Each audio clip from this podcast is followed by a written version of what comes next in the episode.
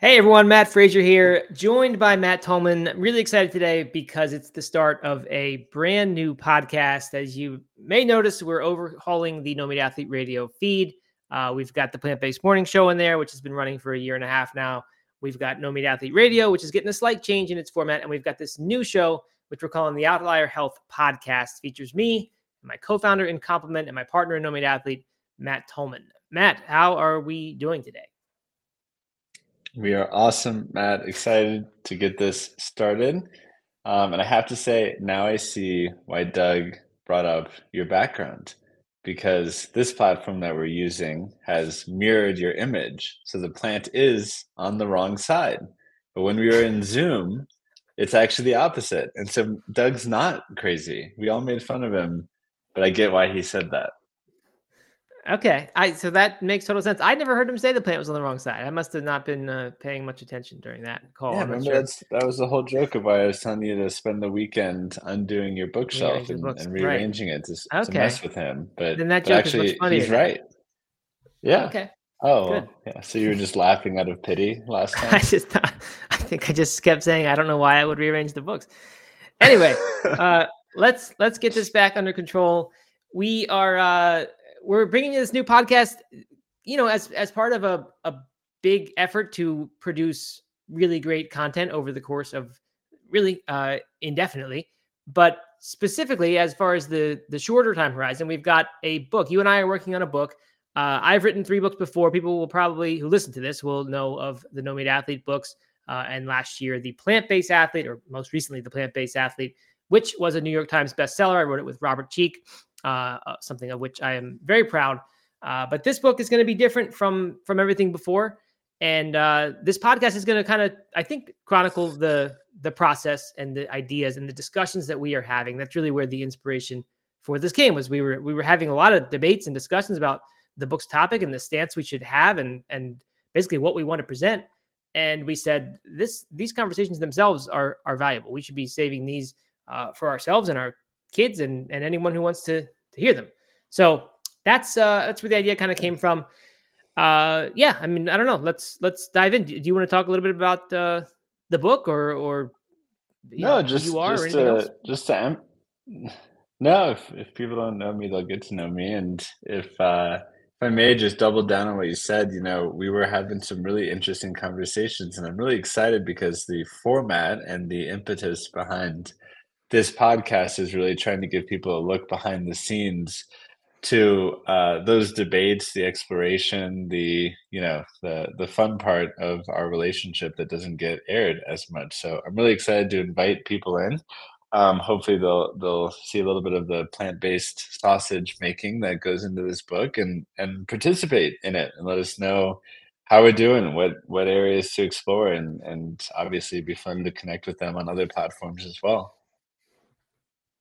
Yeah, good. Agree. Ditto on all that.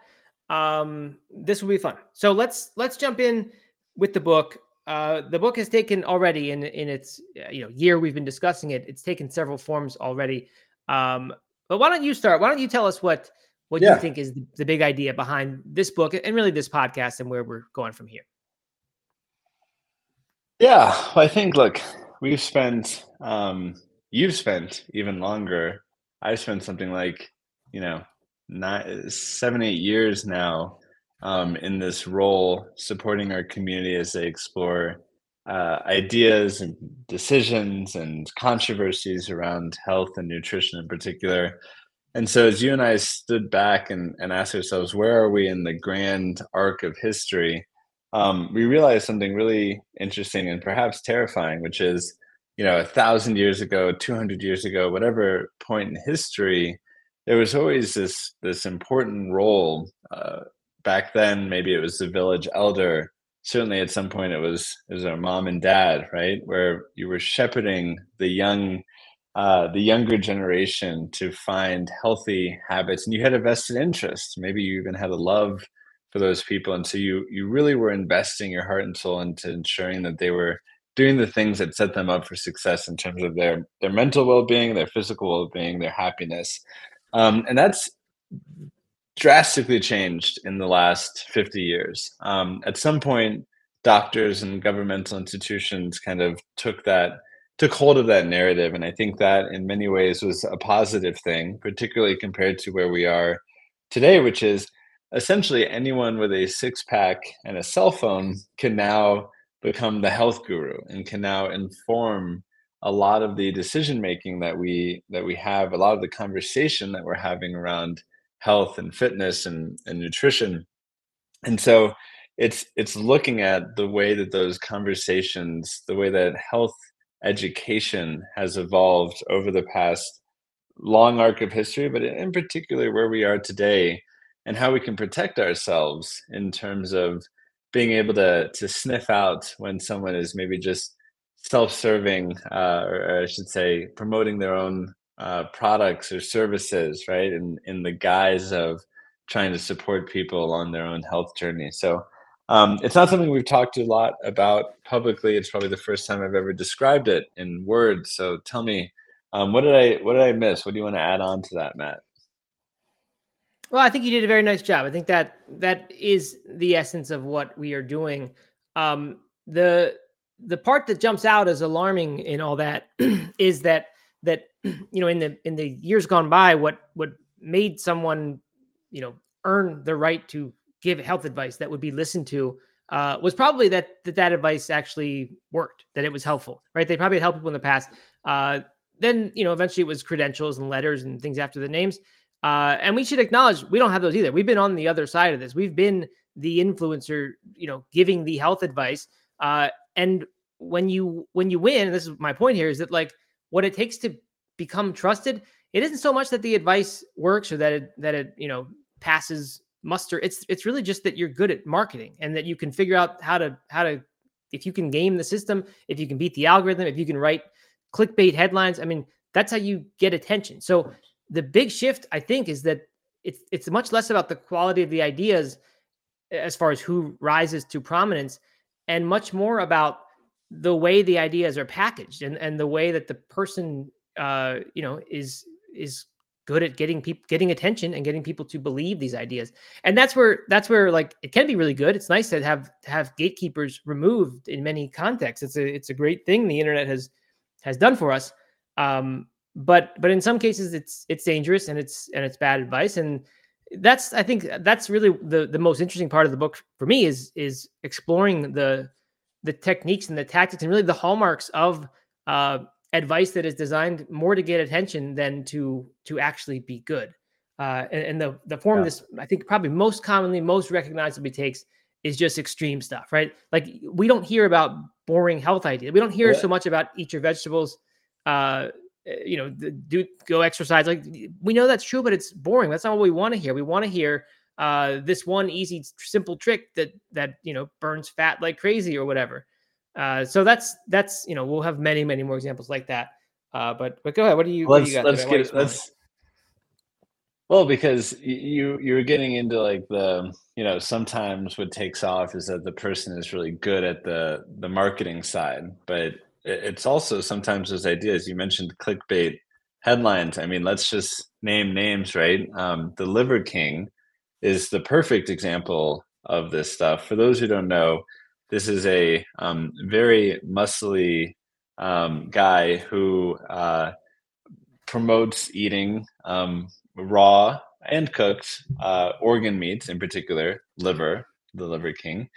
Um, in addition to obviously uh, uh, not obviously, um, raw eggs, right, with the shell. I mean, these are like incredibly for those of us who have been, you know, vegan for a decade. I mean, really gross stuff. But he swears by, you know, this this this primal diet, and obviously it it gets clicks because it's so outrageous, right? Um, mm-hmm.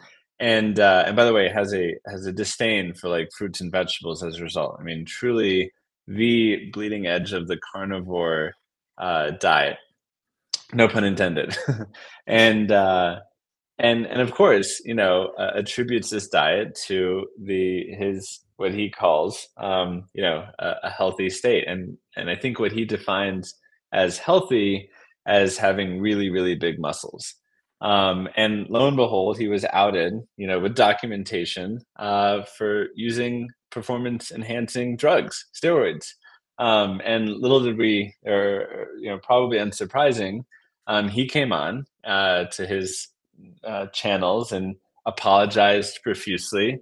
Um, I think attributed it somehow to to mental health, um, but two three weeks later, he's back at it. Right, zero um, reference to to that little blip in the radar, um, and next thing you know, he's promoting his supplements, right? Because if you don't want to eat raw liver um, directly out of the animal, uh, you can always have it in a pulverized form in a little capsule. And as you said, yeah, this this is something we've been doing for um, seven, eight years, is promoting the highest quality nutrients in the world, and we're really proud of it. I always say that you know we only create things that are good enough for our families.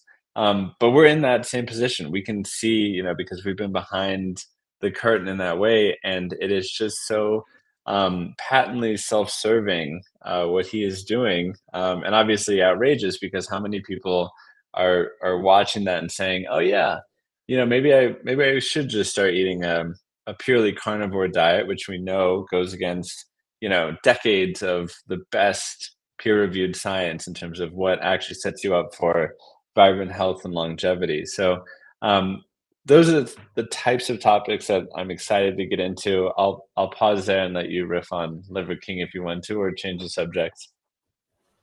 Yeah, I mean, I don't have too much more to say about uh, Liver King specifically. I think it the example that he, that he kind of come right back after being outed for the steroid use uh, is a great example of that. There's like the accountability that that you know once was important to the process of giving medical advice right? If you gave bad advice that didn't hold up to science or that got bad results for people uh, you'd lose your license. You wouldn't be able to practice anymore.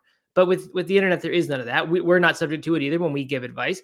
Uh, but it's just something that as a as a consumer of that information you have to really the onus is much more on you to protect yourself because there is this lack of accountability uh, and all different incentives that involve sometimes not getting people healthy, but rather just advancing one's career or or status within a community. Uh, that those are at play. So that's all interesting. I, when you mentioned the carnivore diet, I'm I'm not too familiar with the ins and outs of the carnivore diet. I understand the basic idea. Uh, I don't pay attention to many of those arguments, you know, for for I think good enough reason. But I think when I think what is appealing to a lot of that, like you said, it sounds outrageous, and it does to to you and me because we don't eat that way, and we read a lot of scientific things, and they don't line up with that. But that does contain this grain that that has attracted people to the paleo diet. I don't think so much the keto diet, but especially paleo that just says like I can imagine the people 30,000 years ago may have eaten this way, right? They may have eaten whole eggs when they found them and because it's food and you get it and it's nutrition uh, and they may have only eaten meat for some times because there wasn't agriculture yet. Um, so, you know, I, I, I think there is that little bit there's that, and, and, we talk about this a good bit in the book, or we will. Um, this naturalistic fallacy, this idea that what what is natural is what is healthy, and like if you think about what people did at one time in the past or at a long period in the past, that is what we. You know, first of all, we can assume that's natural, and second of all, we can assume that that's healthy and what we should be doing today. Uh, and it is a fallacy. It's a, it's a known popular fallacy. We didn't make up the idea that it is. Um, but it's something that I think is is really important because I do think as far as pop nutrition, pop fitness goes, uh, it's very very easy to just appeal to that and say this is the natural, this is what we used to do and how how we did it before all this technology came along. Therefore, it's what we should be doing now. Yeah, and and I think what's fascinating when we look at these diets and and I think you and I have uh, an appreciation for you know the benefits of a whole food plant based diet, but also, you know, some of the the tiredness that comes from from being here and debating it for for so many years over and over again, and you just start to realize that really the main issue, as you look back in history and compare it to what we're eating today, and you ask yourself like why do people find the keto diet or the south beach diet or or uh, the carnivore diet to to work for them? It's like well the standard American diet is so broken that essentially anything that actually removes Doritos and Oreos and and you know uh, uh, soft drinks, right, uh, from the diet, you know, is is going to yield beneficial results, right? And so I think that's one of the the confounding factors that no one wants to address is like, you know, I'm, I'm I, I think any diet other than the standard American diet, you know, can make progress towards feeling good and probably will also improve the risk factors to being healthy in the long term, right? you know, it's, what is the magnitude of the benefit where we obviously think that a plant-based diet with all of its fiber and micronutrients and the arguments everyone listening knows um, is the right way to go. But i think that's the most interesting thing to me is like I, the countless times i hear someone say oh well i'm i'm you know trying out a carnivore diet right? And like i actually feel really good. Well it's like well first of all you're probably gonna feel really good in the short term because you know you're not eating all the shit that used to make up the predominant part of your diet on a standard American way of eating. But mm-hmm. then what happens in the long term? And that's where, to your point, there's no um, accountability, right? Like no one comes back and, and says like, oh yeah, actually I did try that and it doesn't work. And like this, this guy's a fraud.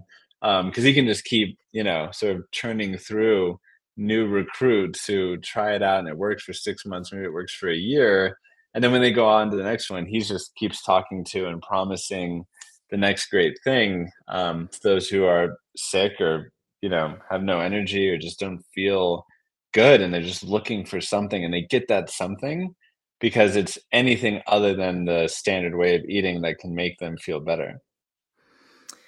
Yeah yeah i mean all good points. And to be fair and kind of to be devil's advocate and i think demonstrate where we are coming from with this book and this podcast in trying to really trying to be scientific, right? And not be married or or have allegiance to one certain way of eating. Like we happen to eat plant-based diets. We think that's the best. But you can say these exact same arguments uh, as to why a plant-based diet appears to work, right? Someone says, well, yeah, compared to a standard American diet, if you start eating all these whole fruits and vegetables and things, of course you're going to feel yeah. better. And of course it, it's you're going to feel better right away because you're suddenly getting all these different nutrients and things that you might not have been getting before. But how are you going to do in the long term? And, and there are those criticisms, people who talk about athletes who go plant-based and it works well for a few years. And they say, but yes, what happened after that? I've seen this with, with Carl Lewis and uh, some of the NFL players They say, yes, that works for a while. They, they, they do well, but then down the road, what happens? Now, as you look at more, that, that data is still kind of coming out. It does appear the plant-based diet is is prolonging athletes' careers, and like you said, it also appears that it's linked to a lot of longevity benefits.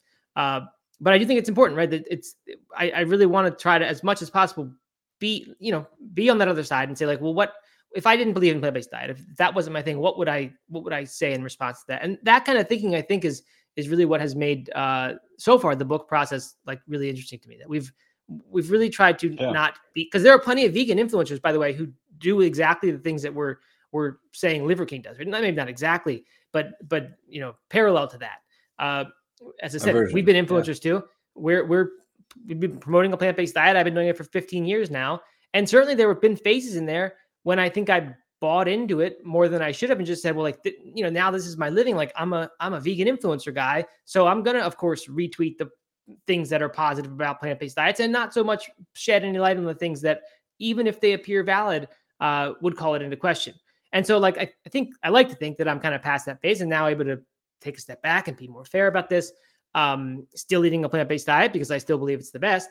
But uh, I don't know. I just I think it's eh, we don't hear yeah. that a lot. There's this echo chamber, especially in, in our community, that that we don't often like question this thing, and it's almost sacrilegious to do so. Yeah, I think there's that's a really important point. Um, first of all, it's not influencer, right? It's content creator. Like I think someone someone in the media world someone in the media world said influencers too crude and we need to call them content creators. So you, have been a content creator matt and okay you should be good. proud of that. Oh, that's better. Um it is isn't it? Uh but i think you're absolutely right right? Like we know that the social media world creates these bubbles right? It's that recommendation algorithm that filter where the more you like the more you get fed the same stuff right? And it's it's as you and I have been talking about an outrage machine as a result because like you know the kind of content that gets shared and gets reactions is the type of content that's making all of us miserable. You know because right. it's the type of content like the liver king right? It's outrageous.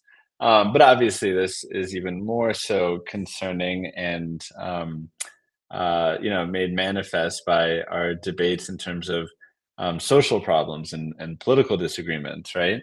Um, but focusing just narrowly on the nutrition world, to your point, it can become such an echo chamber, which I think has its benefits if you're in the right echo chamber, right? Because I think you you need that reinforcement of your habits and behaviors and that new science to come out that reminds you, oh, right, in in the midst of getting all this peer pressure, in the midst of a society that doesn't necessarily support a plant-based diet, it's a good thing to have, you know, a a reminder that there are other people out there like you, and there are reasons why you're doing this, and they're presenting this new this new science, these new recipes, this new hack, right? That that makes it easier for you to live this way. I think that's a positive thing.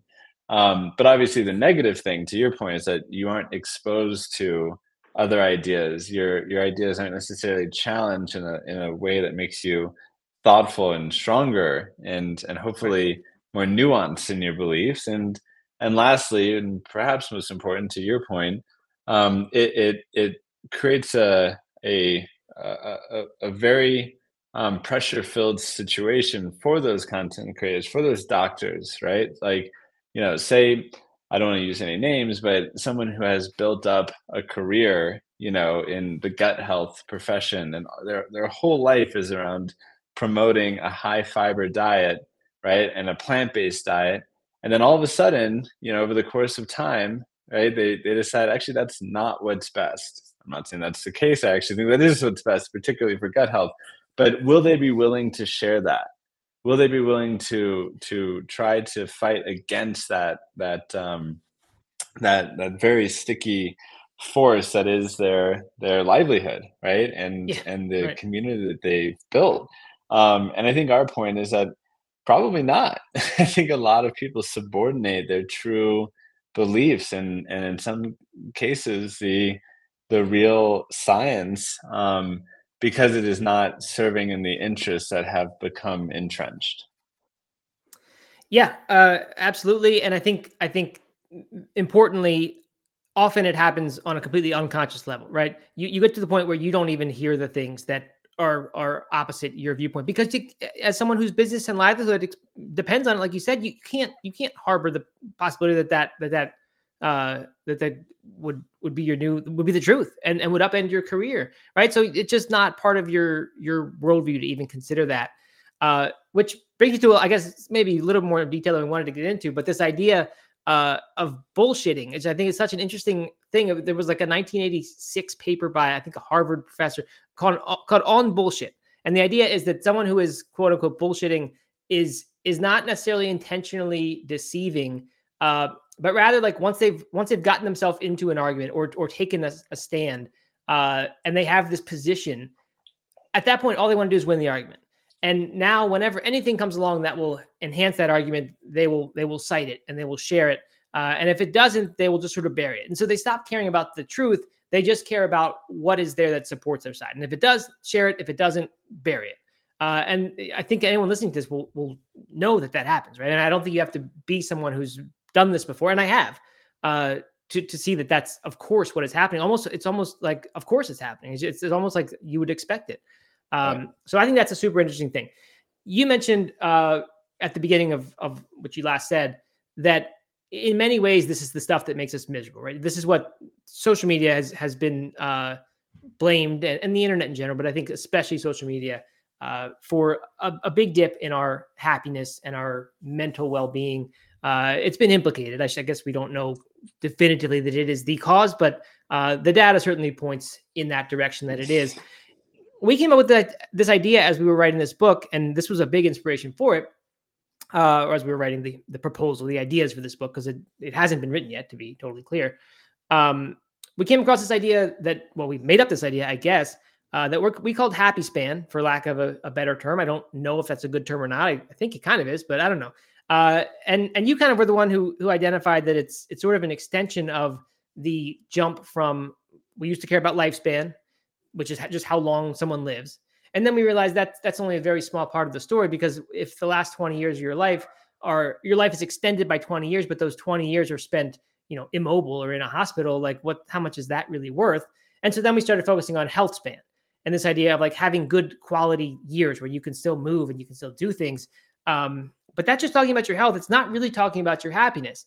And so much of this advice nowadays that flies around on the internet uh, ask you to do things that are that are crazy right that where your whole first three hours of your morning is taken up by cold plunges and and meditation things and uh, barefoot walks outside in the grass and a whole lot of other things that are much crazier than those. Uh, where eventually, if you did all this stuff, you probably couldn't possibly be happy, right? Because you you'd be living this strange, almost robotic life. Uh, that I guess in some ways you could say some of these things are quote unquote natural, others aren't, or and certainly the routine of doing all of them, you can't really call that natural. So this idea of happy span would would measure um, yes, how many quality years you have, but also like how do you feel during those years? And are you enjoying your life? And that's uh i think something new and i think it's it's perhaps the the biggest uh overarching theme of all the stuff that we're going to be doing. And so i guess as a as a sending off here before we wrap this first episode up um let's just touch on that really quickly. I mean what what uh what thoughts do you have about this happy span idea and uh and what what can people take away yeah um, well, first, I got to double down on what you said because um, you and I both enjoyed it so much. This idea that if you just look at the the cumulative advice out there um, by people who, by the way, are are incredibly thoughtful, you know, science based content creators, yep. many of whom are credentialed and incredible people. I mean, um, Huberman comes to mind because you know I, I think he is he's like the Bill Nye science guy for our generation, right? Um, and I think he does incredible work. But to your point, if we take it all together, it becomes so overwhelming, right? You can't possibly integrate it into a life in which you are working for a salary and maybe even have kids and like and and perhaps don't have the willpower of David Goggins. And you know the the narrative that you and I put together was like you know you you wake up you know before the sun rises in this like blacked out room. You've got you know your eye mask on your your earbuds on because that's to be like totally totally black um, it's of course 64 degrees which makes it incredibly hard to get out of bed because it's freezing but that's the best way to sleep your, your mouth, your is, taped is shut, right? taped yeah, shut. Get that. Right? right? Yeah, that's my favorite. Um, because nose breathing is better. Better. And we've both um, done um, it, by, the way. We've both I've, done. We've both done this mouth. We've done all of it. Thing, right? We've yeah, done all right. of it yeah, and uh, um, and and so you know your your your uh, mattress is plugged into the grounding wire, right? Because that's the best way to get like the the the vibrations of the Earth's frequency. But there's no other electricity in your bedroom because of the EMF waves, and immediately you get up. Right, you don't check your phone. You meditate for for 40 minutes, and then you have to simultaneously get forward motion and sunlight in your eyes to like wake you up and set your circadian rhythm. You can't have any coffee, right? Because obviously um, that messes up your your whole adrenal system, right? Like, and it just goes on and on and on. Where the next thing you know, you're you're cold plunging and then laying in grass once again to get the right vibrations, and and these are all individually science-based recommendations that I'm uh, I have no doubt will improve your life, right? But taken together, I, I you, you figure I have out a little bit of doubt about some of them. Well, I mean, okay, I, I think fine, our way of fine. evaluating things is I sh- right. Uh, yeah, there are ways to zoom out and say, yes, this appears to work in this limited study. We looked at it, but if we look at it in a bigger context, does it really help us? We don't know about that. But but to your point, where, where you're going, right. once you add them all, the up, magnitude becomes, of effect yeah, the magnitude of effect might be questionable on some of these things, and whether or not you you believe in EMF and other sort of Earth frequencies and that kind of side of the scientific world. Um, you're right. I shouldn't say individually each one of them can make an impact, but the point that we're getting at is back to Happy Span. Taken in aggregate, particularly taken as a daily deluge of scientific recommendations and, and health advice where it just becomes so overwhelming to think about how would I possibly integrate this into my life, let alone make these habits that I can continue over time. And at what point is there a, a point of diminishing return? Not to mention the mental health issue, the anxiety that it can create when you're, I mean, I think about it a lot, right? Like I'm, I have my blue blocking glasses that I've been wearing recently. I, I took a little bit of break from them, but recently at night I've been been wearing them because I've been working in in bed a lot, and and uh, and some nights I forget them, and I think to myself right before bed, like ah, you know, am I going to be able to fall asleep? Right? it's like, and and that that's probably first of all, I shouldn't be working on my computer late at night in bed. Fair. Uh, but the very fact that I'm like, you know, castigating myself for forgetting to wear these glasses is just that one extra the point of negativity that is is not helpful. So um, I think that's one of the most fascinating ideas for us to explore. It's just like how do you peel apart all this different advice to figure out where where is the signal in that noise where is the thing that actually could change your life and is worth investing in um, because the roi right the the return on that effort is worth it in terms of the health impact but also the happiness impact yeah uh, sleep trackers come to mind for sure it's one of those things where like it, it does seem that it can help you and if you start to optimize your sleep that appears that it would be a good thing but the cost of having that sleep tracker and constantly paying attention to it that alone actually often ends up hurting the quality of your sleep. At least it has for me. Um, so that's an interesting example. But one that's like less tech focused is, and I think like the, the whole this morning routine, and it, as you're getting to this evening routine of having to be off the computer by a certain time, having blue blockers on if you're going to be right. That we could we could put one together for the evening too. Um, but like on a much hmm. more, I think day to day realistic level that most people are may not realize they're they're part of. Like just look at diet, right? Almost every strict diet, including whole food, plant based, oil free, right? That brings with this question of like, yes, it's going to help me with health. Allegedly, we don't, you know, know that for sure. Some people will say it does. Some say it won't to go that far. Um, but like, at what cost? And and at and when it comes to the stress level, same with say avoiding alcohol, right? Like, is that is that always worth it, or is there some you know stress benefit like dan buettner blue zones would sort of argue that that it is associated a little bit of red wine with a long lifestyle even if nearly every study shows that alcohol actually isn't associated with with increased health or longevity. And so a lot of interesting questions here uh as far as like when is it when is it too much? What's worth it?